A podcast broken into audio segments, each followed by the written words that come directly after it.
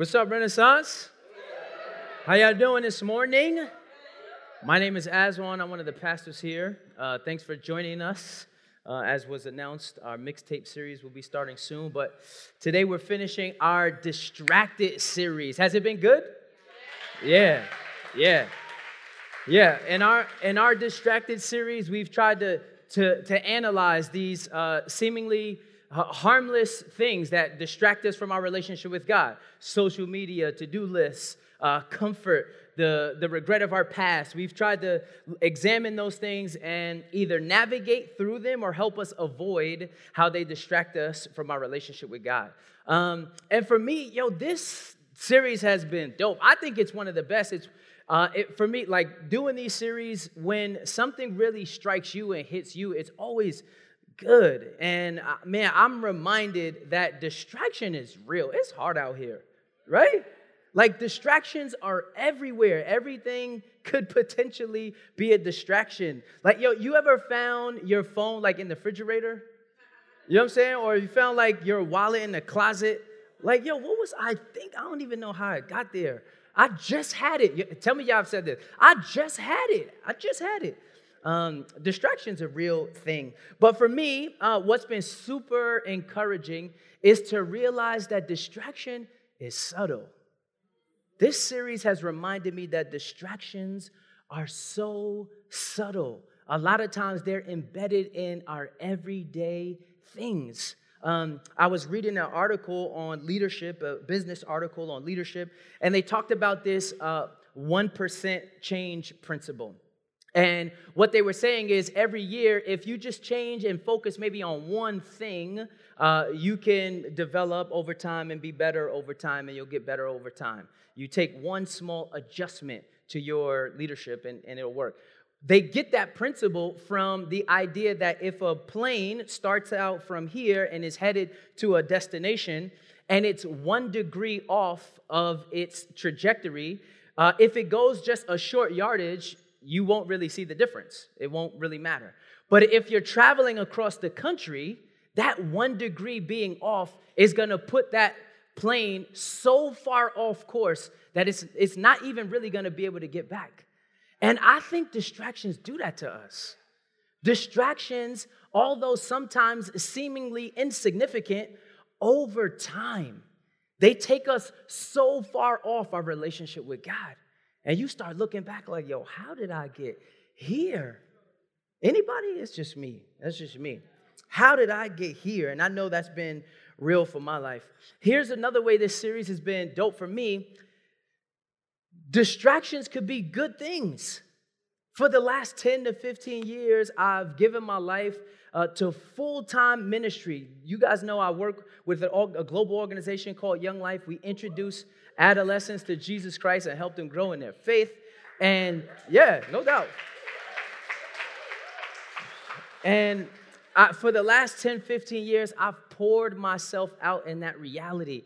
And here's what I've come to realize even the good things can be distractions.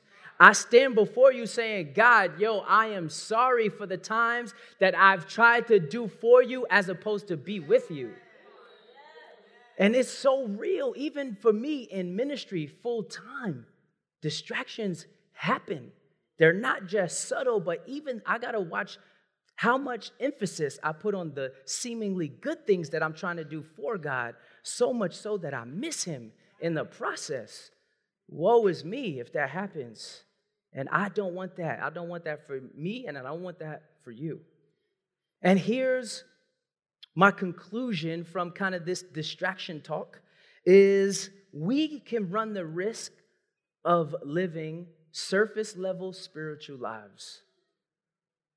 Distractions are so real that if we never take the time to think deeply or critically about things, if we never take time to go deeper where God could be inviting some of us, whether we've walked with God for a long time or you're just starting this relationship, God could be inviting us into this deep, intimate relationship, and we're gonna stay on the surface because we're so distracted.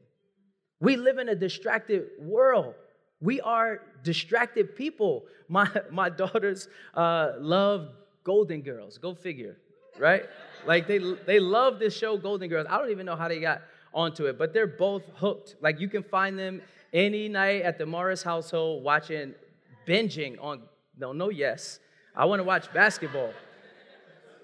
Um, but they love Golden Girls. But they are they're sitting on the couch, on the phone with their laptops, apparently watching Golden Girls. I come in, yo, so you know, can I watch? No, don't. I'm watching that. How are you watching that with 20 devices around you? Like we're we're distracted people. It's just embedded in our culture. We're distracted people. We live distracted lives. And here's the danger we could live spiritually surface level lives if we allow ourselves to continue to be distracted. Today, uh, I want to talk about comparison. Comparison is the last thing that we're going to look at and see how comparison distracts us from our relationship with God. Uh, and comparison, equally, is embedded in our culture, right? We do it all the time. We do it easily, easily, effortlessly, right? You can say, you look at uh, this thing is red, this thing is blue. Uh, you in school, you're kind of taught to do comparison almost as a skill, right? Any educators out there? Like in school, you teach you teach young people how to like look at comparison. You see this, this has this many things, and this has that many things, and we look at the similarities and the differences. That's what comparison is. Um, there are like there's an industry for comparing things, right? There's a whole, there's what somebody put me on. I was looking uh, to get, um, to, to go on vacation, so I was looking up some flights. Somebody was like, yo, use Hopper. You guys know what Hopper is? The app, it kind of compares prices for you. And what I love about Hopper, it gives me a little notification. Not now, Aswan. Don't buy it right now. In two weeks, it's gonna be a dollar cheaper. Thanks, Hopper. But like our whole culture is embedded with comparing similarities and differences. But we're complex human beings, right? Uh, we don't just compare on the surface level for the sake of similarities and differences. We actually do uh, two other things. We, when we compare, we also make judgments or conclusions, or we draw conclusions about ourselves and others, and we engage our emotions when we make comparisons, right? Here's an example the Knicks versus the Nets. Right? Right? Now the message has begun. I mean, both are NBA teams on the surface. If we want to do similarities and differences, both are NBA teams. They both kind of have not really been that great, you know. Although, you know, we can say the, the Knicks can say they have a championship and all that kind of stuff, but they haven't been like championship caliber franchises for some time. I am a fan. I, I know who that is too.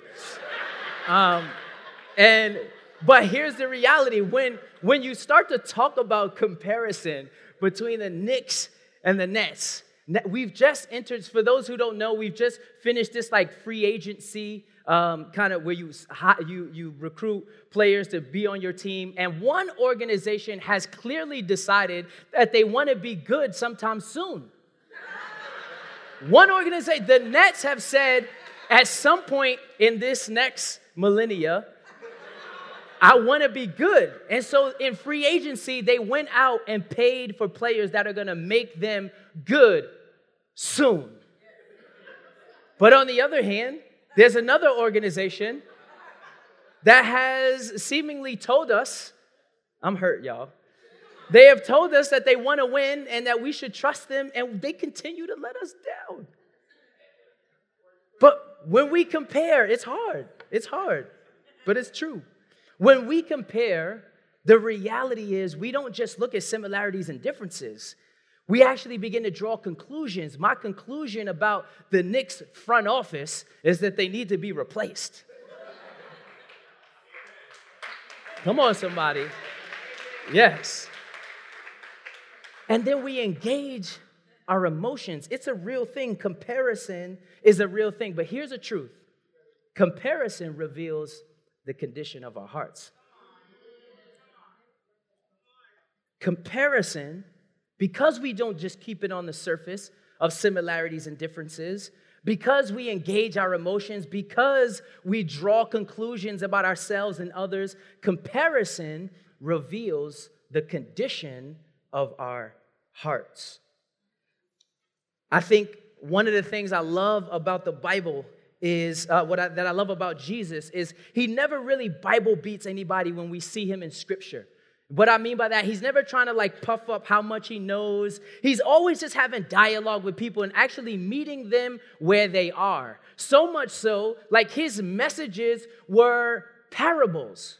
Parables were stories, just stories that had deep spiritual meanings. And he will often take out a parable and be like, hold that. And I, I love that. And, and Jesus here, there's a scripture and there's an account in the Gospel of Luke where Jesus is talking to uh, some re- religious leaders, some Pharisees, and he gives them this parable. Luke 18, starting at verse 9. He, Jesus, also told this parable to some who trusted in themselves that they were righteous and looked down on everyone else. Two men went up to the temple to pray one a Pharisee and the other a tax collector. The Pharisee was standing and praying like this about himself God, I thank you that I'm not like other people, greedy, unrighteous, adulterers, or even like this tax collector. I fast twice a week, I give a tenth of everything I get. But the tax collector, standing far off, would not even raise his eyes to even to, to heaven but kept striking his chest and saying, God, have mercy on me, a sinner. This is Jesus. I tell you, this one, the one who was beating his chest saying, God, have mercy on me, this one went down to his house justified. Justified just means the relationship between him and God was, was good. There was, there was a, a, a, a, mending, a bonding there. There was a connection there. Uh, he was made right in God's sight. Um, this one went down to his house justified rather than the other. The Pharisee would have been known in the culture as somebody who, who knew God and had a relationship with God and could tell other people about a relationship with God. But we see here that this Pharisee went away not justified because everyone who exalts himself will be humbled but the one who humbles himself will be exalted. When we compare, we don't just look at similarities and differences. Comparison reveals the condition of our hearts. What was the condition of this Pharisee's heart? It was full of spiritual pride. He looked at himself as so good and so and he in his mind he was so deceived that he was going to pray he was doing kind of the right thing to go to pray, but his heart was far from God. In his heart, he was comparing himself to this seemingly worse off tax collector, but yet he walked away unjustified.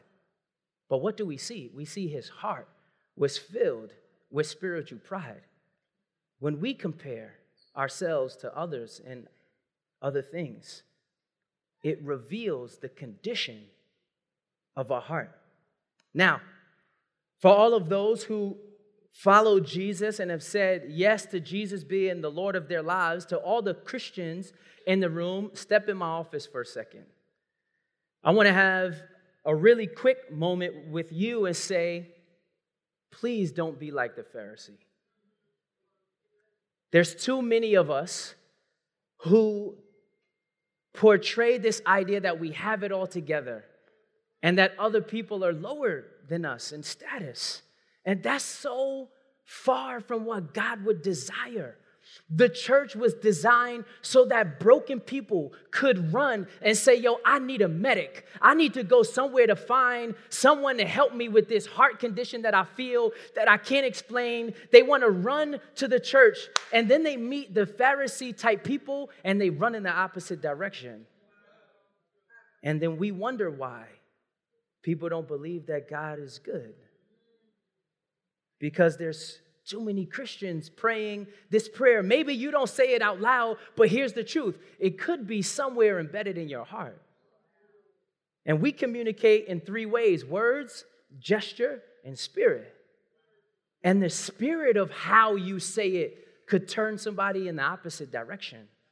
To my Christians in the room, comparison reveals the conditions of your hearts.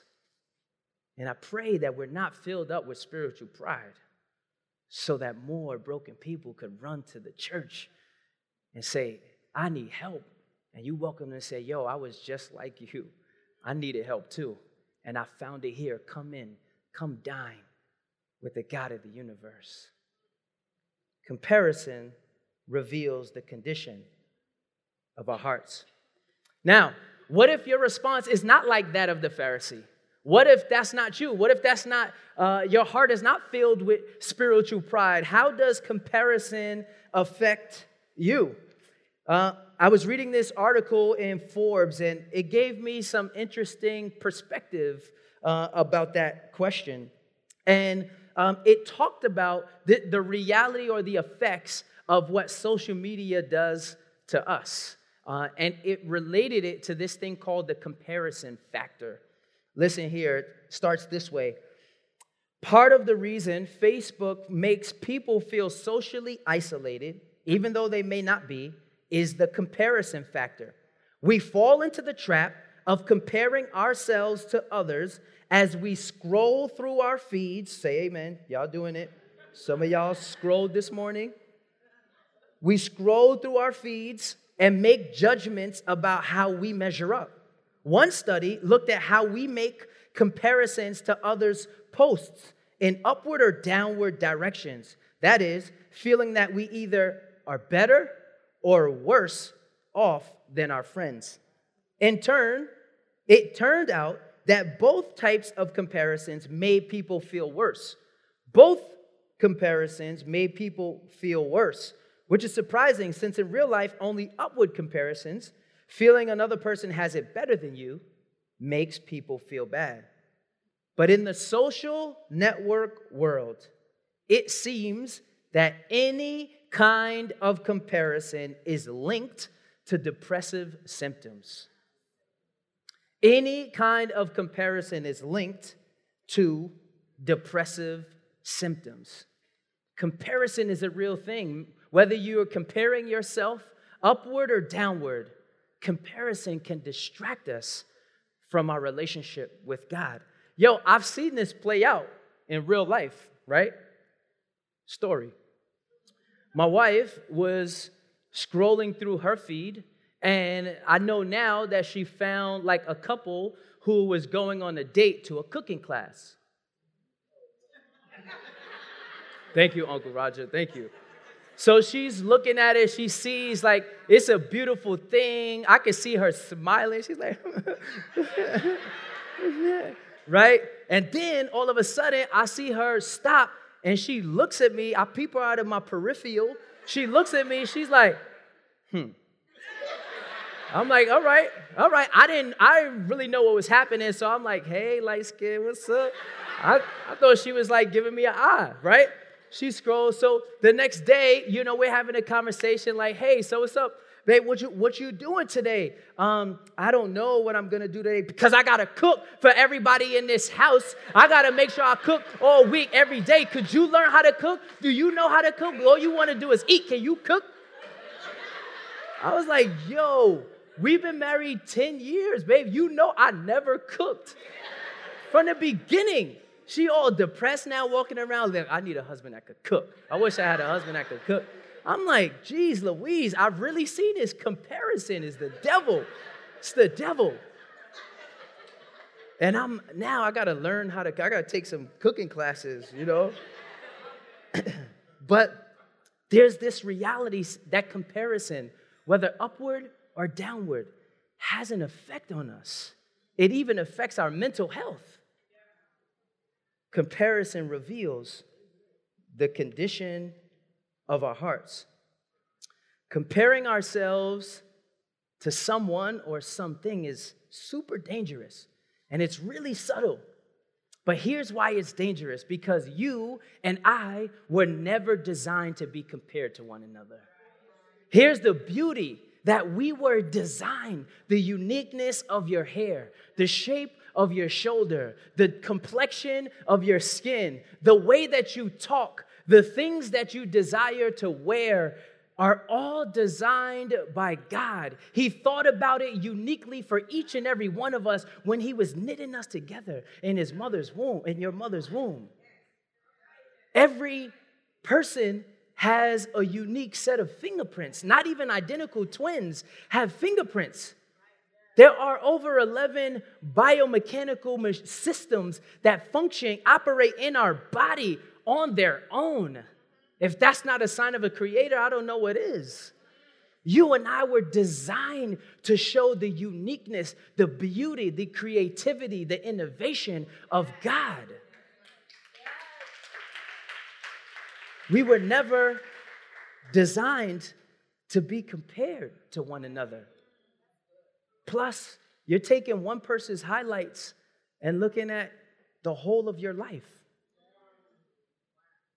There's so much danger in comparison. And here's the messed up thing we all do it, and it happens so subtly. And if we don't get a hold of it, it can drag us, pull us. That word distracted means pull you apart. It can pull us apart from our relationship with God. Here's what God wants you to know for Ephesians 2:10, for we are God's handiwork. The New Living Translation says we are God's masterpiece. You know what's dope about a masterpiece? It stands on its own. It's dope in and of itself. You could put another masterpiece next to it, cool, but masterpieces stand on their own. That's how they become masterpieces. You and I are God's handiwork, his masterpiece. Jesus says in Matthew, he's talking about, uh, he's talking to his disciples, he says, You are the, the uh, salt and light of the world the light of the world. Then he goes and says, a light that's not supposed to be hidden under the table, but to be held on a hill so everyone can see. You were uniquely designed so the world could see that there is a God and that God is good. We were never meant to be compared to one another. Here's the challenge comparison becomes a distraction in our relationship with God because we become more focused on the comparison than God Himself. We become more focused on the comparison than God Himself. And if I could be honest with us, you know what comparison reveals? That our hearts are broken. That our hearts are desperately yearning for something, and we're trying to compare these things to fill this brokenness in our hearts that we can't quite do. We can't quite feel it. We don't even know sometimes that they're there. But comparison reveals the brokenness of our hearts. And we're often searching to try to fill that brokenness. So, how do we know? How do you know that comparison has infiltrated your relationship with God? How do you know comparison has thrown you off course? What is the key indicator in the fact that comparison has distracted you from God. I want to look at another parable, and I think we'll get some answers here. It's in Matthew 20. Uh, it, is, it should be on the screens. Starts like this For the kingdom of heaven is like a landowner who went out early in the morning to hire workers for his vineyard. He agreed to pay them a day's wage, a denarius, for the day and sent them into his vineyard. About nine in the morning, he went out and saw others standing in the marketplace doing nothing. He told them, You also go work in my vineyard, and I will pay you whatever is right. So they went. He went out again about noon and about three in the afternoon and did the same thing. About five in the afternoon, he went out and found still others standing around. He asked them, why have you been standing here all day long doing nothing? Because no one has hired us, they answered. I feel you. Nobody hired you. He said to them, You also go and work in my vineyard. When evening came, the owner of the vineyard said to, said to his foreman, Call the workers and pay them their wages, beginning with the last ones hired and going to the first. The workers who were hired about five in the afternoon came and each received a denarius, a day's wage. Verse 10 So when those came who were hired first, they expected to receive more. I feel you. I ain't mad at that. But each one of them also received a denarius. If there was emojis in the Bible, this would be a frowning face, right? Like, I got questions.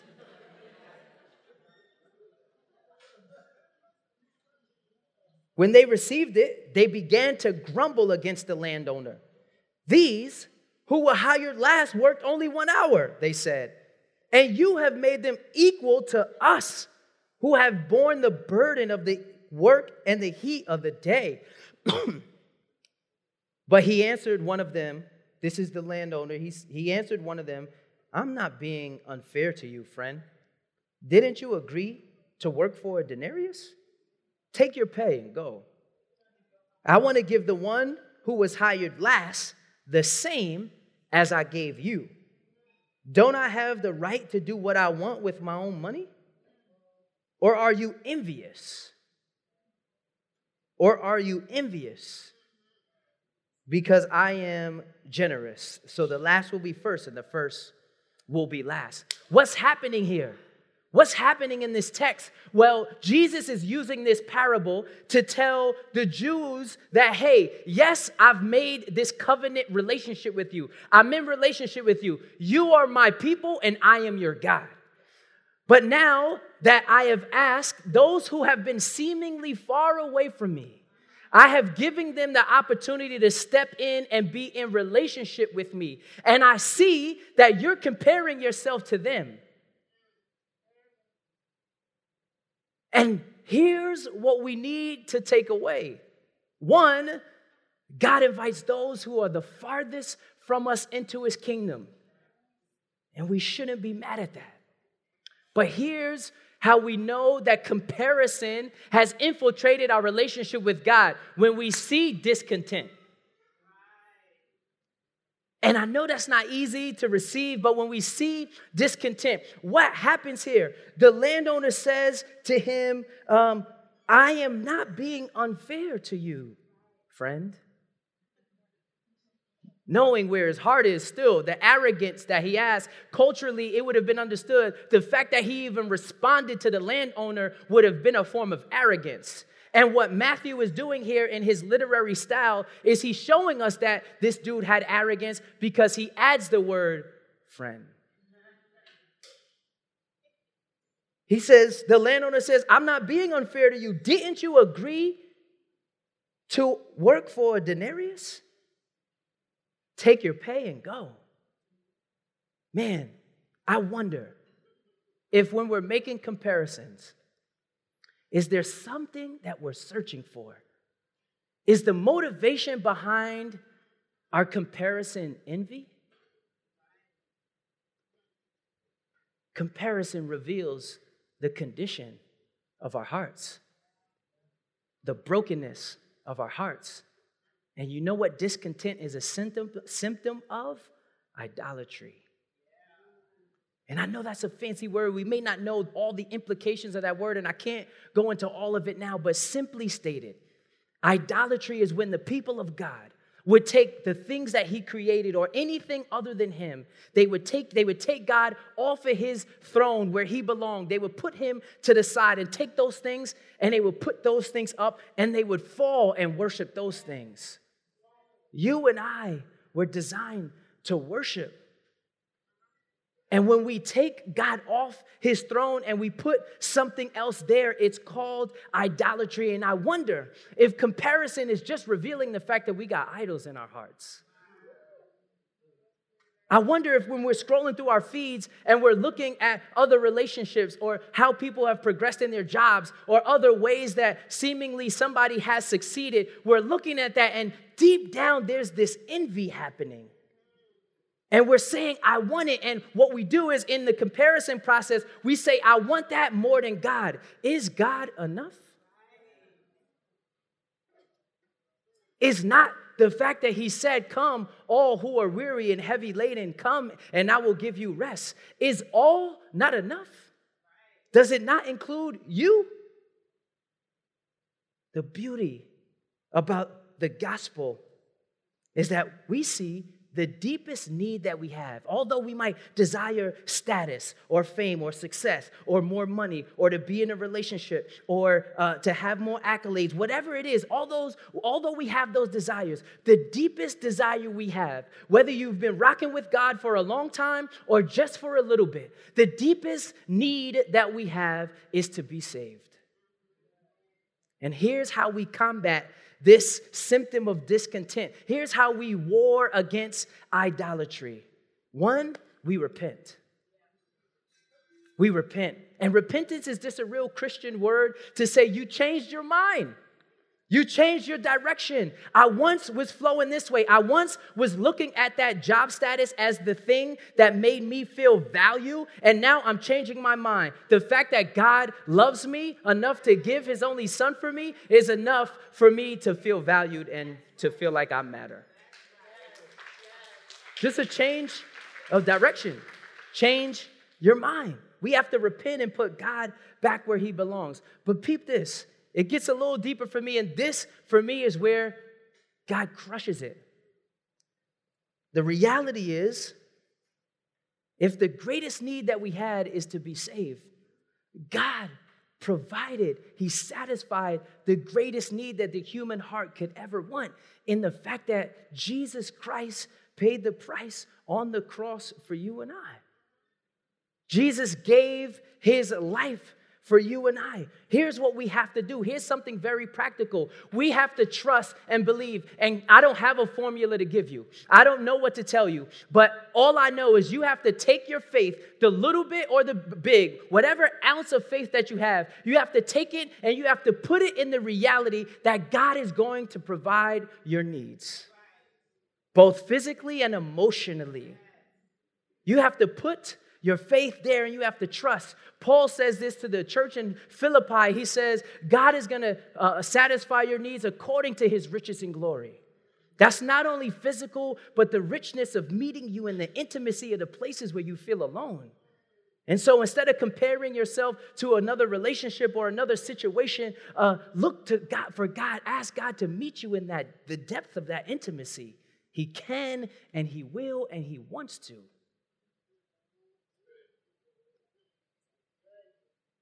I love Jesus gives this other parable when he's talking to his disciples in Matthew 6.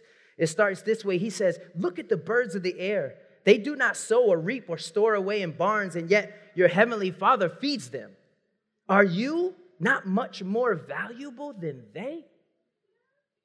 Can any one of you, by worrying, add a single hour to your life? And why do you worry about clothes? See how, see how the flowers of the field grow? They do not labor or spin. Yet I tell you that not even Solomon in all his splendor, and Solomon had great splendor, was dressed like one of these. If that is how God clothes the grass, grass of the field, which is here today and tomorrow is thrown into the fire, will he not much more clothe you?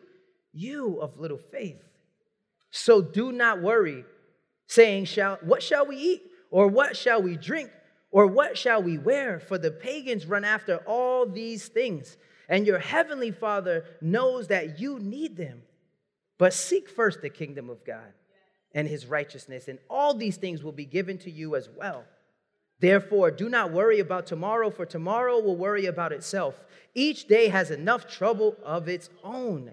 Here's what Jesus is saying Jesus is saying, Listen, I know where you are in life. I know the seemingly undetected desires that are causing you to compare yourself one to another.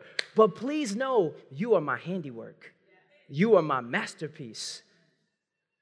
And please know that I, although those things seem like great deep desires, the deepest desire you need is to be filled, to, is, to, is to be saved and to know that I provided, God provided the Savior of the world to us, to you, on our behalf. God wants you and I to know that so that we don't live spiritually surface level lives. Here's the question Is Jesus enough? I want you to wrestle this week with that truth. Is Jesus enough? What if you don't get a promotion? What if you don't get any more money? What if you have to stay in that two bedroom with four kids? Dang it. I'm just keeping it real. That's where I'm at. That's where I'm at. What if that's the case? The fact that God sent his one and only son so that you and I could be in relationship with him, is that enough? Do you have to keep comparing and searching for more? Contentment is your word for the week. John 3:16 says it this way. For God so loved the world that he gave his one and only Son, that everyone who believes in him shall not perish, but have eternal life. For God did not send his Son into the world to condemn the world, but to save the world through him. If God provided your greatest need, the deepest need that you could have for now into eternity, how much more will he provide for you? Would he not provide everything that you need? You got to trust him and be content with what he's already done. Let me pray. God, thank you so much for who you are and what you do.